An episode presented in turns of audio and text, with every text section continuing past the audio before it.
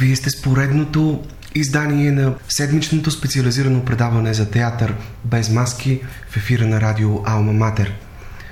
И тъй като напоследък все по-често си мисля, че отдавна е станало жизнено важно разместването на пластовете, вливането на нови енергии и светогледи в потока на театралната ни критика, която все повече избледнява. Както казва поетът и журналист Ивайло Диманов, да пишеш скучно за театър е все едно, че пишеш против театъра. И за да ви покажа, че у нас има и млади хора, които умеят да говорят с разбиране и усет за театралното изкуство и на рутината и шаблоните в така наречената ни професионална критика противопоставят свежестта на сетивата си, особената чувствителност, с която изживяват и осмислят театралното изкуство. Днес реших да ви срещна с едно младо момиче, Яна Каменова, която определя себе си по-скоро като театрален практик, отколкото теоретик. Тя ме заинтригува с едно свое интервю с а, режисьора и преподавател в надпис професор Иван Добчев по повод премиерата на неговия спектакъл Иванов Барабанов по мотиви от а, няколко пиеси на Чехов. И ми се иска като част от нашите срещи с млади хора, които представят своето мнение за онова, което се случва в театралния ни живот, бидейки самите те един чувствителен барометр за нивото на театъра у нас, неговите върхове и спадове, да ви срещна днес с нея. Яна, здравей! Благодаря ти искрено, че прие поканата ни. Здравейте и на вашата публика, слушателите. И аз искрено благодаря за поканата. Чест и удоволствие ще бъда заедно да разговаряме, събеседваме, осмисляме изкуството наречено театър. Важно е да кажем, че Яна е все още студент, последна година, четвърти курс в специалността театрална продукция в надвис. Ще ти помоля в началото да се представиш няколко думи за нашите слушатели и да разкажеш откъде води началото си любовта ти към театъра и какво е всъщност театъра за теб? Ох, това са едни вечни въпроси, които всеки човек, който се занимава с театър, се пита. Питат го него и той самия се пита как е започнало всичко, защо е започнало. То е като влюбването. От дете са ме водили на театър. Било е така, като бих казала, част от ежедневието ми няколко пъти годишно, приблизително веднъж месеца, поне на куклен театър като дете съм водена често. След това, като бях първи клас, ме заведаха на първото представление за възрастни. И да видиш едни актьори, които играят в жив план. Аз бях дете тогава. Не разбирах какво точно се играе в тези постановки, но цялата приказност, цветност, емоциите, този мащаб на тази малка сцена, които се развиваха, оставяха отпечатък в моето детско съзнание. Имаше един период в моето съзряване, пубертета, когато спряхме да ходим на театър в къщи. Причината беше разочарованата на моите родители, които отидохме, гледахме постановка, която беше по класически текст, беше модернизирана и си тръгнахме разочаровани. И това беше щупването и, да кажем, една дълга раздяла с театъра в моя живот. Едно отдръпване от театъра. Да, да точно. Което съзнавам, че днес може би е било грешка, но от друга страна точно това отдръпване ми е дал новия тласък. И в 11 клас, когато станах, си спомням лятото, имаше един плакат пред Народния театър – Процесът против богомилите. Майка ми мина покрай него, видя Стефан Цанев, тя много обичаше Стефан Цанев като автор, като поет. И вика, това е интересно. Ние отдавна не сме ходили на театър, да отидем да гледаме театър. И си спомняме така, ние това го виждаме юли месец. Той театъра е във вакансия, не работи самата каса. И тя само поглежда кога ще започва да работи касата и си го записа там на тефтера, статника. Си записа, ето, този ден отваря касата, отиваме да си вземем билет и да гледаме процесът против богомилите. И беше като едно събитие за нас двете. Дойде заветната дата, която мисля, че беше 12 септември. И отидохме и гледахме постановката. И това е спектакъл на Маргарита да. Младенова, да кажем, който да, това е се игра няколко сезона в Народния театър. Да, това е да, драматург, автор на текста е Стефан Цанев, режисьор е Маргарита Младенова. Вътре краеше Деян Донков, Теодора Духовникова, още доста актьори от Народния театър. Да. Една пиеса, която на времето е била забранена и някъде около близо 50 години по-късно възкръсна отново на сцената на Народния театър. Да, беше истинско събитие. Спомням си майка ми как се озърташе, наблюдаваше така популярни хора, вика, ей, това е Христо Мотавчиев, а ето го самия Стефан Цанев. И беше едно събитие и бяхме много щастливи, че сме част от него. Моето семейство сега трябва да упомена, че никога не е било силно свързано в изкуството като творци, т.е. Имали сме афинитет към изкуството като консуматори. Няма хора, да. които са се занимавали активно с театър. Да, точно. Никой не се е занимавал или пък да имаме художници, музиканти. Така, ние сме инженери, лекари, по сериозните професии. След това се появих аз и развалих а, нишката, но... Ти самата играла ли си на театрална сцена в някои детските театрални школи? Не, не съм. Имала ли си такъв интерес? Имала съм някакво желание, въпреки че бях стеснително дете, но моето семейство имахме комплекса, че сме неталантливи. И това беше нещо, което много ми пречеше дълги години да се занимавам с творчество, защото всичко започна от фотографията, като нещо просто като правене на снимки, след това премина в рисуване.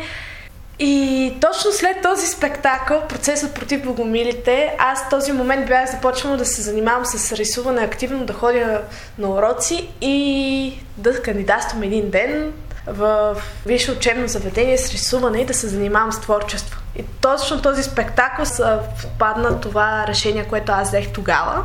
И тогава нещо ме преобрази. За първи път гледах театър, който измъквахме се от условността на битовото. Имаше една огромна... Имаше като рампи, те теорите се катереха, която накрая те бяха три елемента, които се сглобиха като един рок, който се едно прозвуча цялата истина, цялото послание на спектакъла. И тогава бях наистина дете, далече от театъра, но бях поразена. Имаше рап песни, реално хората на самата сцена пееше рап, тогава разбрах, тогава запомних името Асена Врамов, че е композитор. Викам, боже, това е толкова интересно решение, такава постановка, която е свързана с себе си, точно такъв избор на музика и да се похваля и да изразя цялата си благодарност. Живота ми така се стече, че в момента този човек води предмет в академията и ми преподава. И съм много щастлива, че ето един идол се едно, който ми е бил през тинейджерството, го срещам днес по пътя си, който върва към професионалното, към част да бъда от театър. Всъщност, този спектакъл ли те мотивира да кандидатстваш в а, академията? Ами, да, някак си тогава си го пожелах. Спомням си как стоях в салона и си го пожелах. Боже, искам да се занимавам с това. Искам да съм част да създавам такива неща, които те откъсват от живота и те пренасят нещо различно. Просто имаш чувство, че лета. Плачех. Беше нещо, което ме промени изцяло. А от друга страна самия Стефан Цанев ме порази. Как можеш да създадеш текст, който да прелива толкова различни теми за ереста, вярата, от друга страна Маргарита Младенова го беше пречупила и през политиката. И вечни въпроси като предателство, следване на тълпата. И бях поразена. Поразена бях, защото аз излязох от спектакъл и започнах да го анализирам. Толкова много информация се беше сблъскала в главата ми че аз говорех на майка ми и тя просто стоеше и ме слушаше. И аз постоянно прелива, викам това как прелива от тази тема в тази тема.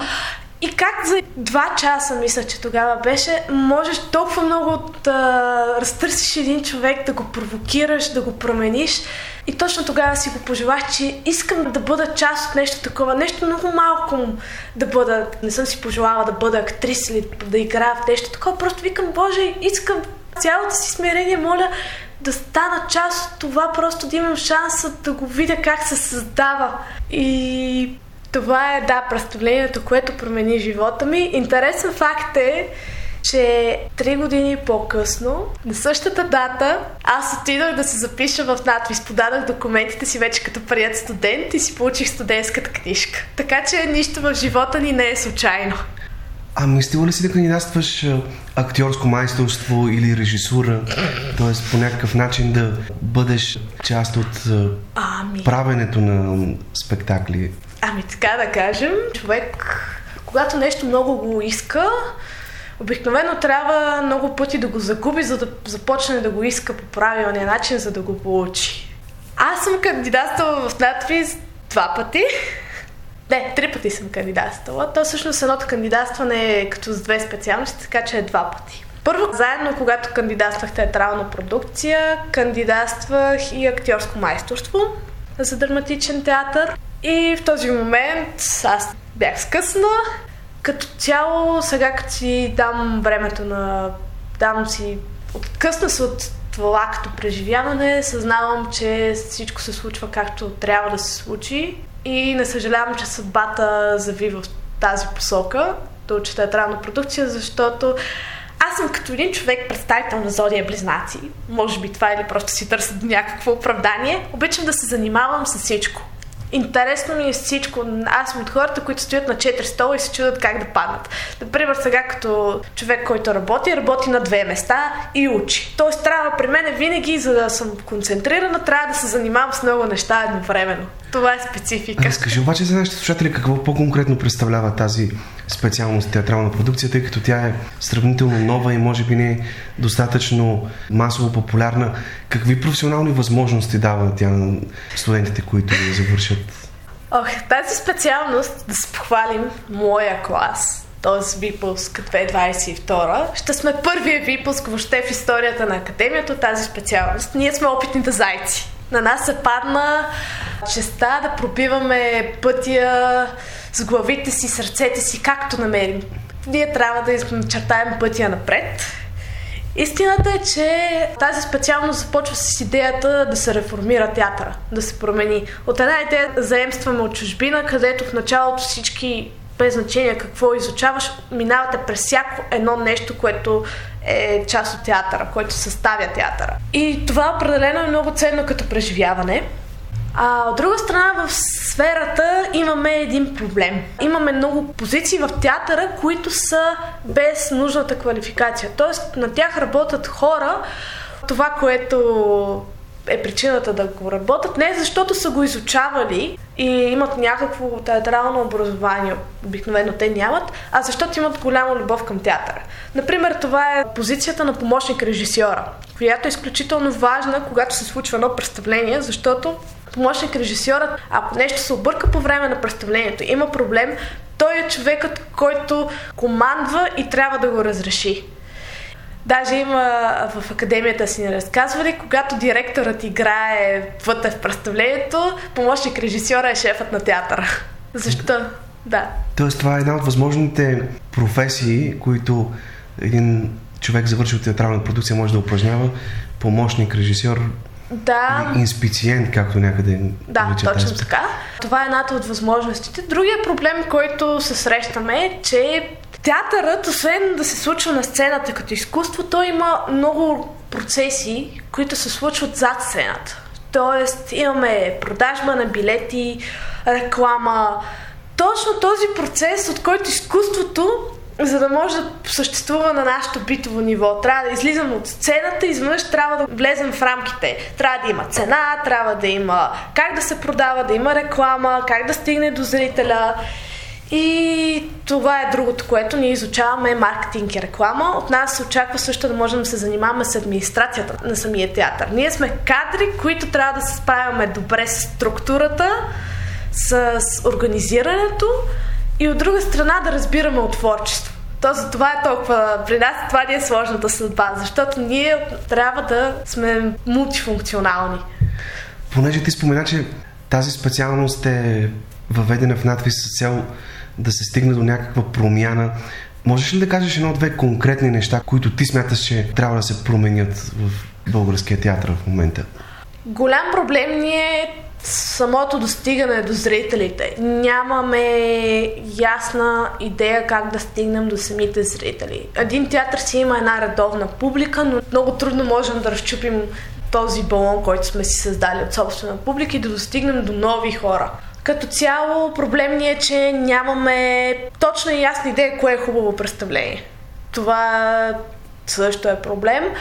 И нещо друго, което трябва да отбележим е, че нямаме българска драматургия. Тоест, българската драматургия много трудно може да стигне до сцената на театъра. И една от идеите на Пламен Марков, професор Пламен Марков, който е създател на тази специалност и главен инициатор, е ролята на агент. Той много ни е говорил за нуждата в българския театър да има агент. И не само като агент един актьор да има представител, който да му намира ролите и да му помага неговото развитие като творец, а агента, който да се погрижи за българската драматургия да се развива.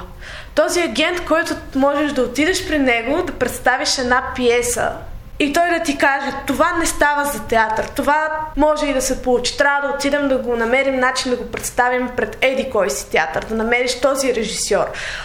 И затова идеята от ние да учим толкова много и творческа част е да можем да отсяваме зърното от плявата. Да, тук в момента драматурците са оставени те сами да се справят и да намират начини да си пласират пиесите, т.е. те да търсят директорите на театри да ги предлагат. А това по принцип се осъществява точно от тези хора, както ти ги наричаш агенти в. Да, той Пламен Марков така ги нарича. Добре, важно е да обясним на нашите слушатели, че предварително помолих Яна да се избере едно представление от а, актуалния афиш на българските театри, което е направило особено силно впечатление, за да ни разкаже за него и да направи свой авторски коментар.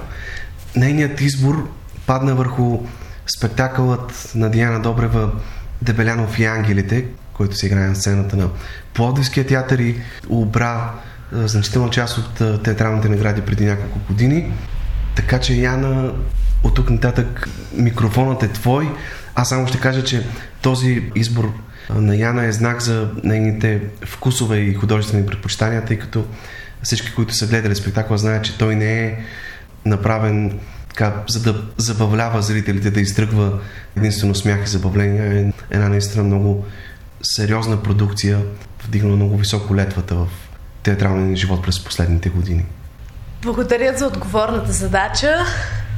От една страна е голяма чест вече да имам възможност да говоря за театър, от друга страна и отговорност. То цялото занимание точно с театър ни учи да сме отговорни, защото осъзнаваме, че нашите решения оставят траен отпечатък в една група от хора, които са дошли тази вечер да ни гледат. Изборът ми се крие в това, че преди три години приблизително, когато гостуваше този спектакъл в София, аз отидах да го гледам. Бях си купила билет съвсем в последния момент. Стоях на втори балкон, в края, точно в страничните места на сцената на Народния театър. И цялата магия, която визуално се създава, аз я гледах от един доста неподходящ ъгъл и въпреки това бях зашементена. Защото когато една постановка, един театър наистина е качествен и хубав, той може да те откъсне и да забравиш всичко. Може да забравиш за мястото, за съседа, който си решава да си вземе бомбон и трябва да махнеш ушлековата опаковка, за разговорите отстрани или някой, че е нервен и тропа с крак тихо в салона. Просто забравяш. Ти си изцяло в действието и си поразен как това може да се случва как това е реалност, също времено лъжа, но се случва пред теб. Така, мога да кажа, че Дебелянов и ангелите е един спектакъл, който може всичко да се обърка в него. Има противоречия в него. От една страна имаме Дебелянов като български поет, доказал се във времето със своята поезия, която е емблематична. Всеки може да разпознае, че това е Дебелянов само по няколко реда от неговите стихове. И Диана Добрева имала много сложната задача да пренесе тези стихове и също и Александър Сакулов, двамата са невероятни, като работят заедно. Пример за творчески тандем, да пренесат тази поесия и да я надградят на сцената. Те са избягали много далече от рецитала. Това нещо, което впечатлява изключително много. Има ги стиховете на сцената, но те вече не са стихове рецитал, те са един свят, една жива картина, която е изградена. А от другата страна имаме самия творчески лиричен свят на поезията на Дебелянов като творец и мъжкия свят на войната. Това са два свята, които се бият. А на сцената те заживяха синтез. Те се допълваха, те се изграждаха и поставиха сложната тема точно за войната. За безмислието на тази война, за унищожаването на човешкия живот, за обръщането ни един към друг, без да съзнаваме, че всички сме хора, всички сме едно. И за бягството на любовта от сърцата ни. И точно когато си справим смъртта, да можем да оценим стоеността на живота и смисъла да го живеем и накрая да срещнем смъртта. Още едно нещо, което много ме впечатли е, че бягаме от сантименталност. Не сме сантиментални, не сме суетни, не сме трагични, а го приемаме. А сме... Това наистина е спектакъл, тържество за човека. Човекът създаден от кал, който допуска грешки, наранява другите хора, налага му се да бъде част от нещо толкова деструктивно като война, но въпреки това се вижда, че е кал, създадена от Бога, изваяна. И през цялото време смързяващата действителност на войната не ти позволява да потънеш. Напротив, дава ти тласък. Защото когато има война, ние още повече искаме да живеем. Още повече искаме да обичаме, да създаваме, да се развиваме. Диана Добрева изключително много ме впечатли за начина по който е успяла да обедини творците да създадат един свят от живи картини. И развива една тема, която се засяга в самото творчество на Димчо Дебелянов. Нали? Аз умирам и свето се раждам, разнолика нестройна душа.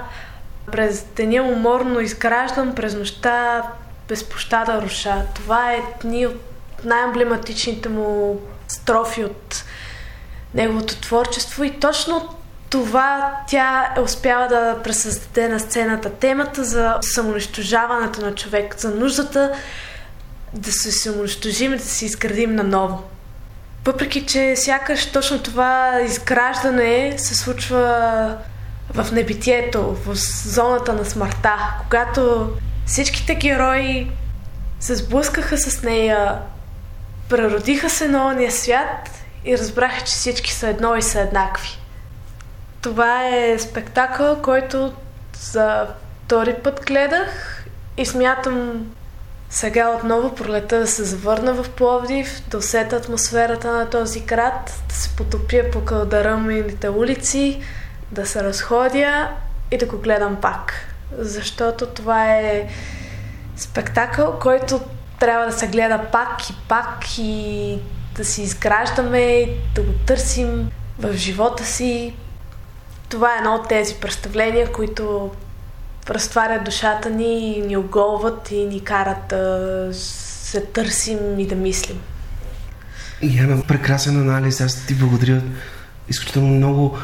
Бих искал само да добавя, че има една прекрасна пиеса на Боян Папазов, посветена на Димчо Дебелянов. Тя се нарича Любовен бестиарий и все още не е поставена.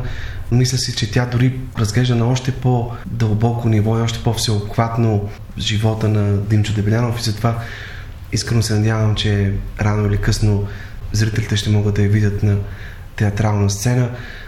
А, ти самата какъв театър предпочиташ да гледаш? Ах, той да е театър, така да го кажем. Защото аз от една страна смятам, че театъра трябва да го... Смяташ, има и не театър ли? Ами... По нашите сцени.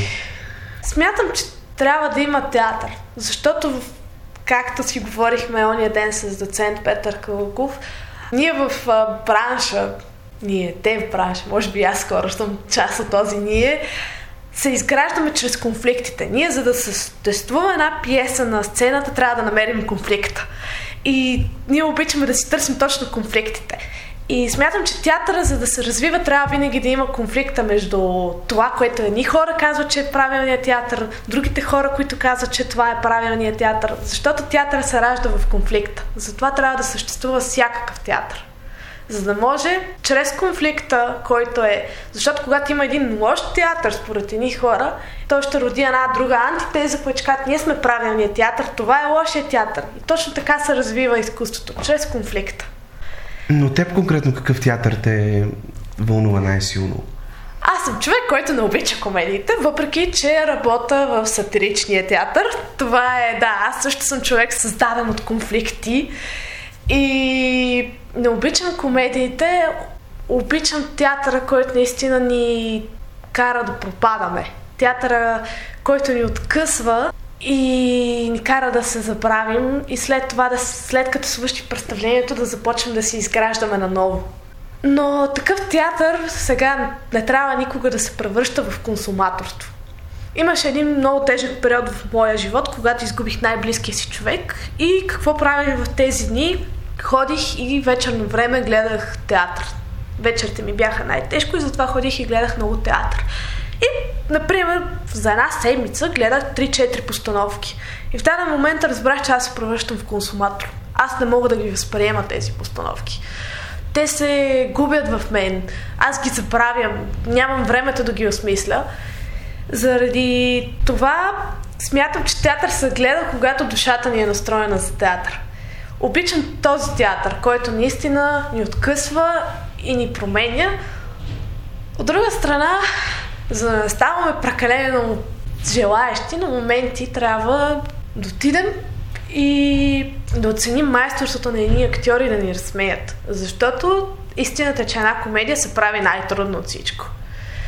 Майсторството наистина да се потопиш в един персонаж, да следваш неговия свят, неговия конфликт с заобикалящия го свят и да разбереш болката на героя чрез смеха си. Яна, благодаря ти искрено за този разговор. Изключително се радвам за нашата среща и се надявам, че отново ще бъдеш гост в предаването без маски. Благодаря ви, усмихнахте ме, накарахте ме да летя и съм безкрайно благодарна за срещата. Благодаря ти.